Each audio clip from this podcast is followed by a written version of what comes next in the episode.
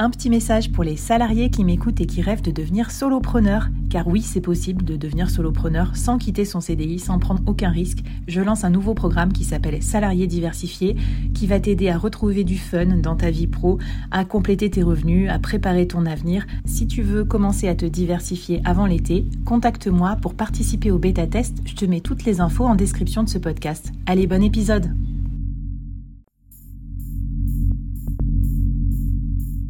Quoi ressemblerait ton business si tu pouvais être épaulé par les meilleurs experts?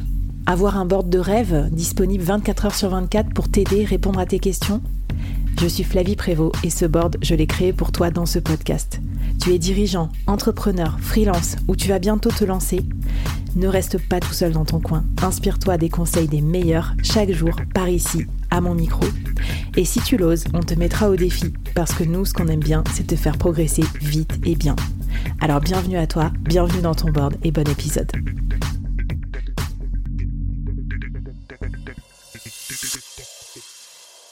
Alors, on a des avis clients, on a commencé à en récupérer déjà, on a pris notre courage à deux mains, ça c'est cool. On a vu qu'on pouvait en laisser à plusieurs petits endroits. Mais tu es d'accord qu'entre un avis et une prise de décision, c'est-à-dire faire appel à moi en tant que freelance, il y a, y a, quand même un gap, quoi. Comment, Comment on peut travailler ça, rendre ça encore plus performant pour que vraiment ça incite à faire appel à nous en tant qu'indépendants? En effet, c'est pas suffisant. Et c'est ce que tu disais, Flavie, c'est que euh, bah, dans les. En fait, l'idée, c'est de se dire la comment je travaille ma crédibilité? Et mmh. la crédibilité, elle ne va pas se suffire entre guillemets d'avis client. Alors bien évidemment, tu as le bouche à oreille, etc.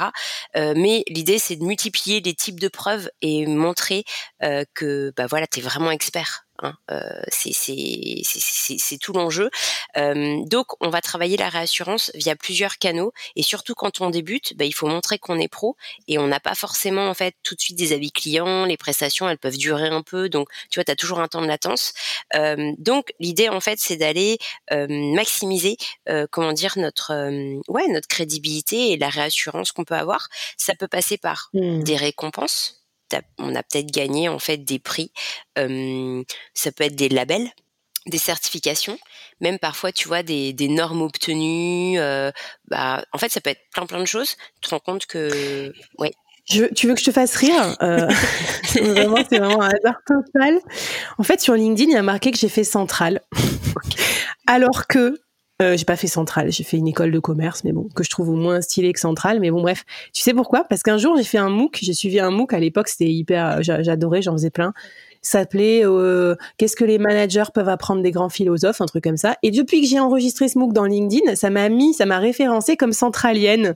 Et j'ai eu plein de d'ingénieurs machin qui m'ont oui, cher euh, consoeur machin. Et donc bon bref pour la petite histoire. donc ça me fait trop rire les certifications comme ça, y compris les tout petits diplômes, des, des certificats que tu peux passer en une heure en faisant trois quiz sur internet. Bah tu peux faire, tu sais, les certifications HubSpot, euh, tous ces trucs. C'est pas forcément des des énormes concours d'entrepreneurs. Ça peut être aussi des, des petites certifications qui attestent de preuves concrètes de ton savoir. Ouais, complètement. Il, bah, en fait, il faut, il faut capitaliser sur tout. Enfin, voilà. Mmh. Et ce, ce, ce, sur quoi Enfin, c'est drôle parce que je pense qu'en effet, il y a certains milieux, certains domaines d'activité sur lesquels, voilà, ce côté tu vois, sectoriel, reco et tout. Tiens, je fais partie de Centrale. Euh, en fait, c'est assez drôle. Moi, je donne des cours dans une école de commerce. J'avais pas forcément, tu vois, d'avis spécifique, mais c'est vrai que c'est bah, c'est une, une belle école de commerce, voilà, qui, qui rayonne.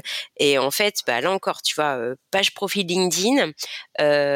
Voilà, il y a hum, un directeur des études d'une grosse école de commerce qui, qui voit que j'ai donné un cours euh, dans l'autre école et en fait qui me contacte comme ça et le lead arrive et c'est un super lead pour vraiment des super cours, etc. Mmh. Donc tu te rends compte que notamment dans le milieu académico, euh, enfin voilà, il y, a, mmh. tu vois. Donc là encore, on est sur de la preuve sociale, de la crédibilité, sans avoir, euh, sans être allé chercher euh, la vie qui va bien. Oui, c'est aussi l'affinité, c'est-à-dire des preuves sociales qui vont parler à vos clients et qui, qui vont trouver respectable en fait selon leur propre point de vue. Donc super intéressant. Oui, la respectabilité en effet, hyper important. Qu'est-ce qu'on peut aller chercher d'autre comme ça pour euh, améliorer notre street cred? Eh bah, la parution dans les médias. Là encore, tu hmm. disais ah oui, on n'est pas payé pour les interventions, enfin en tout cas assez peu. Mais euh, par exemple, le fait d'intervenir et de prendre la parole dans des conférences, etc. Bah ça dépend en fait du comment dire du public qu'on adresse. Mais si tu as des pigistes, des rédacs, etc bah là, en fait, parution dans les médias, tu récupères tout ça, tu fais des posts, voilà, hein, que ce soit au national, au local, ou que ce soit en fait des médias qui sont plutôt sectoriels, mais en fait, tu vas mmh. gagner en crédibilité. Hein.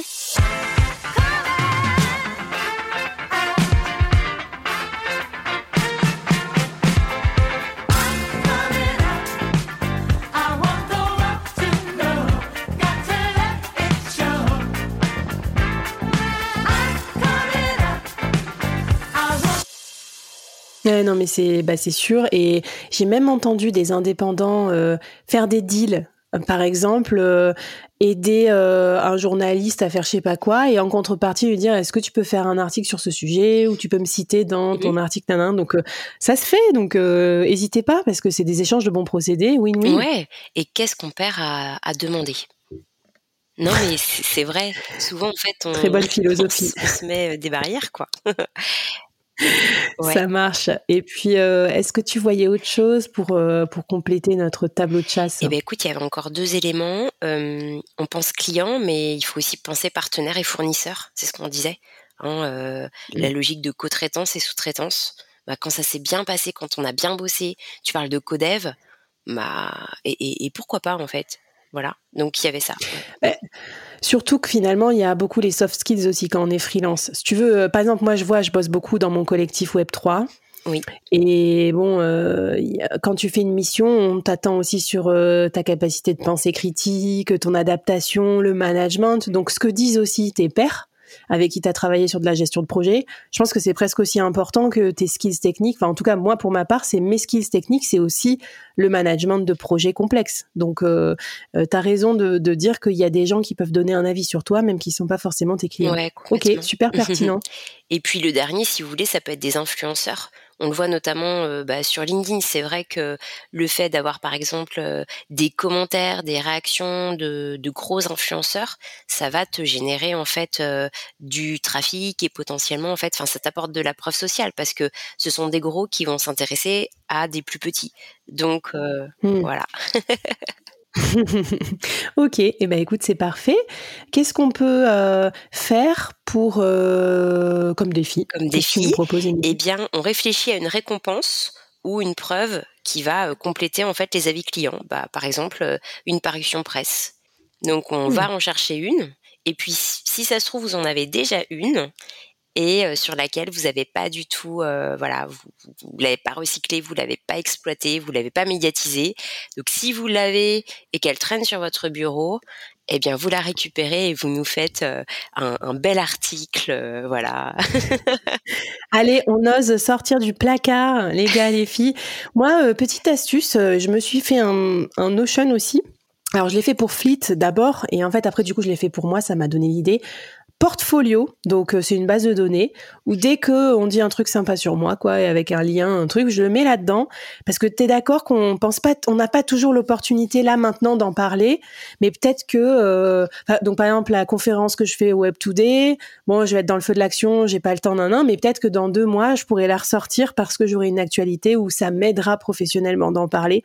Voilà, donc le petit tips du portfolio. Je vais vous partager ça aussi un, un screenshot dans la newsletter, comme ça, ça vous donnera des idées si vous voulez le faire pour Écoute, super, merci de nous avoir aidé à faire notre coming out sur euh, vraiment euh, toute cette expertise qui sommeille en nous et qu'on n'osait pas sortir du placard.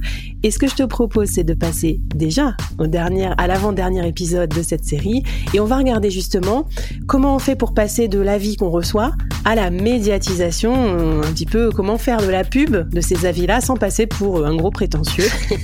Allez, c'est parti pour le quatrième épisode.